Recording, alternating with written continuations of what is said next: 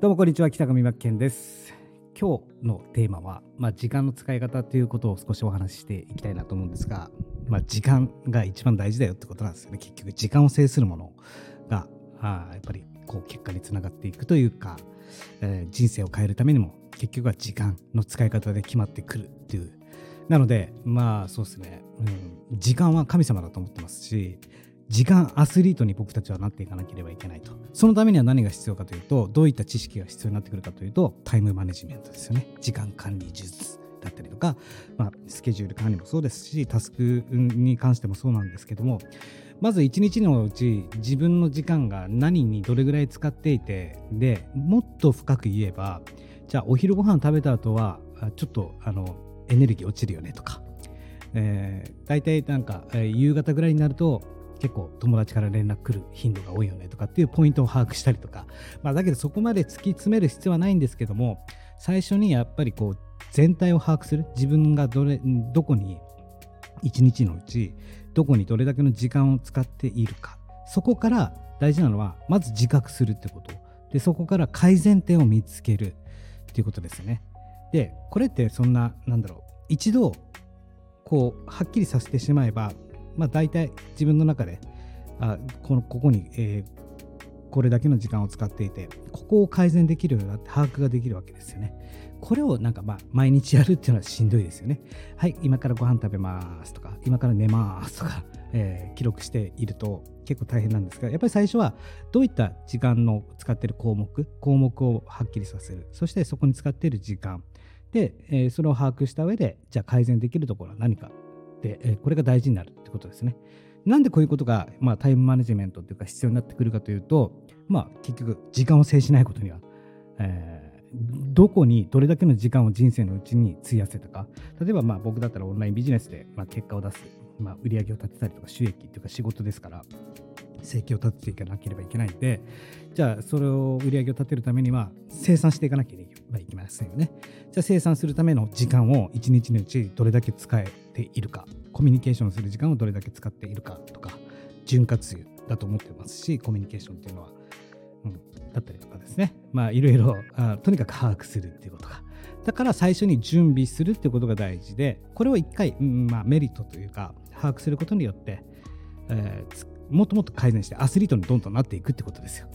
例えばまあ僕だったら Twitter 使ったりもしますしカレンダーも使えますし、まあ、マインドマップが一番好きなんで常にあの見える化しておきたいなっていうのがあるんでマインドマップをしたりとか。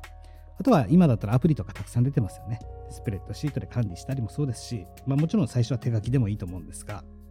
最初に、まあ、1週間までは続かないと思うんですよね。僕ももう3日坊主野郎なので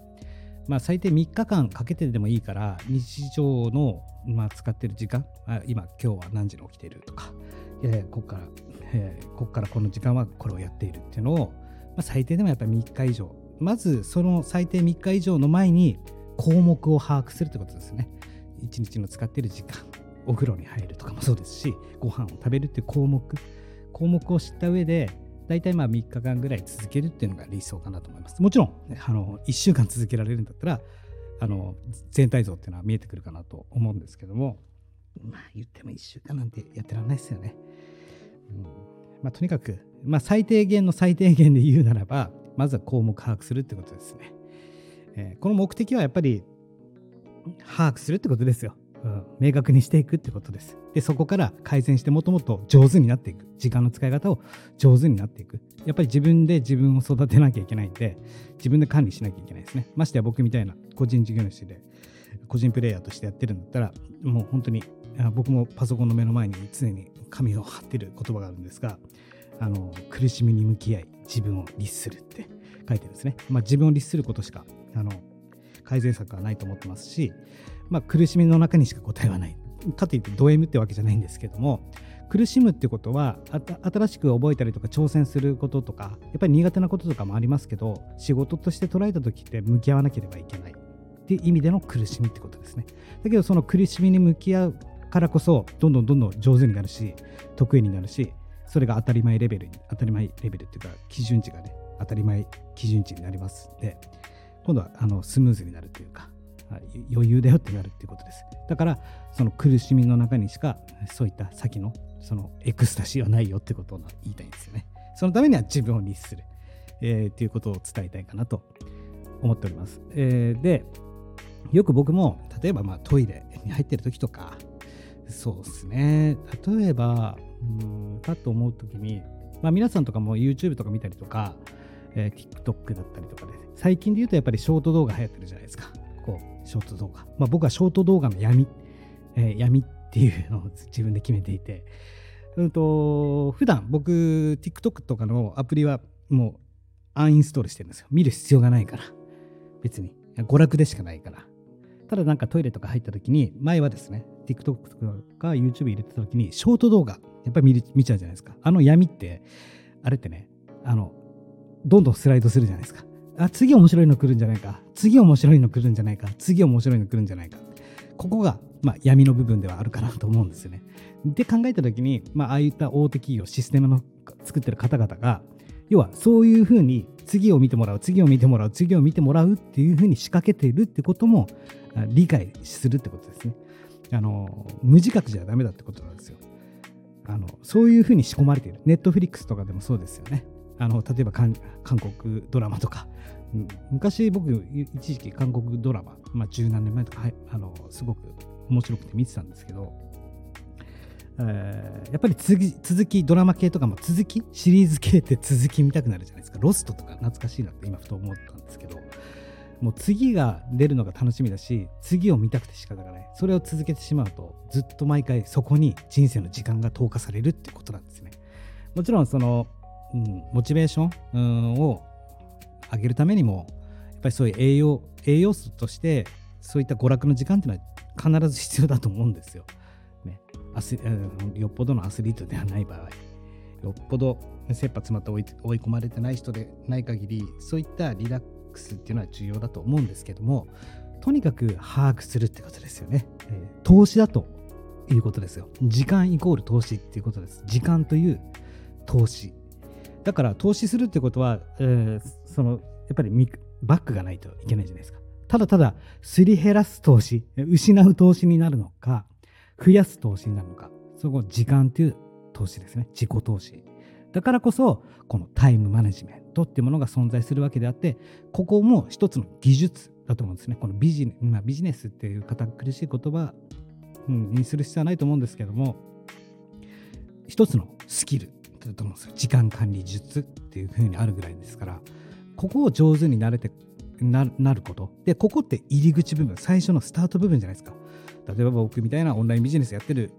人からすれば、戦場の場ですから、ビジネスって。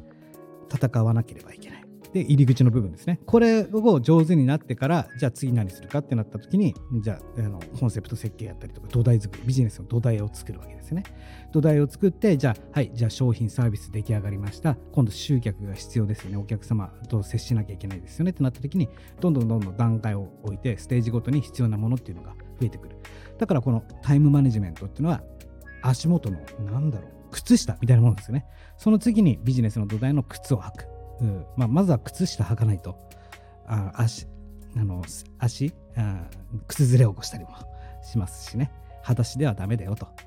ね、どんなにねウサイン・ボルトでも靴履いてますよね。あまあ現地では履いてないのかもしれませんけども。やっぱり速く走り走るためには靴下も必要ですしまあ、あの素足できっとスニーカー履いてるでしょうけども足元を固めなければいけない。その最初の入り口の部分としてこの時間管理タイムマネジメントっていうものはうん重要になってきますくると思いますし、まあ、コロナになってからいろいろこうリモートワークとかが増えて自分自身に向き合う時間っていうのが増えてきたと思うんですね。でその時にあすごくそこであラッキーって思うのかうこのようにいつ何が起こるかわからないっていう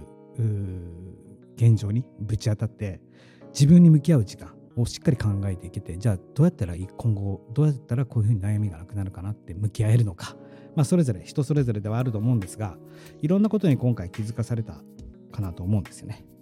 ってなった時にこの一番最初に重要になってくるこの時間管理まずは時間を制することここの自己投資はまず時間に投資するってことですね。何回も同じこと言って申し訳ないですが投資するってことは投資した分プラスにしていかなければいけないということはここの時間の使い方のアスリートに、えー、自分を育て上げていかなければいけないと。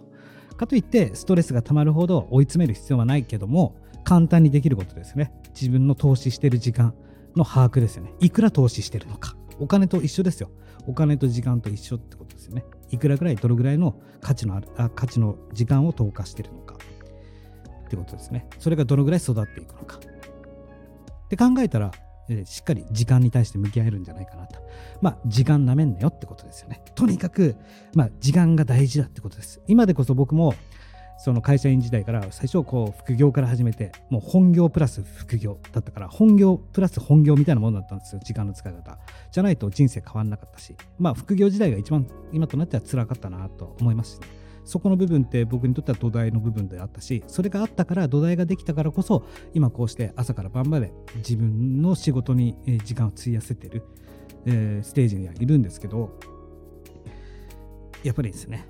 えー、今何を言いたいかっていうのを忘れてしまったんですけども、大事だ、大事だよってことですよね。大事だよってことなんですよ。えー、まあ、あの、時間を制しましょうと。あ、だから、ごめんなさい、最後に。えー、今でも時間が何より大事だって、いうことです。もちろんお金も大事なんですけど、うん、下手したらお金よりも時間が大事だって。だって、そのお金を生むのは時間ですからね。とにかく一番自己投資で一番大事なのって時間かもしれないです。時間の使い方。かなと思いますんで、もう少し僕もですね、こういったのを動画教材とか、まあ、オンラインコースで作って、えー、こういった悩みのある方を救っていけるようにコンテンツ化できたらいいかなと思っておりますので、まあ、僕も勉強しながら自分自身でやっぱり実践しないと見えてこないものもあると思うしやっぱりインプットっていうか知識を増やさないと新しいこと知っておかないとあこういうのあるんだって気づかされますしね。それを実践しないと語れないなと思ってますんで、まあ、僕も挑戦してますんで、えー、よかったら引き続きよろしくお願いします。ということで、えー、失礼いたします。頑張りましょう。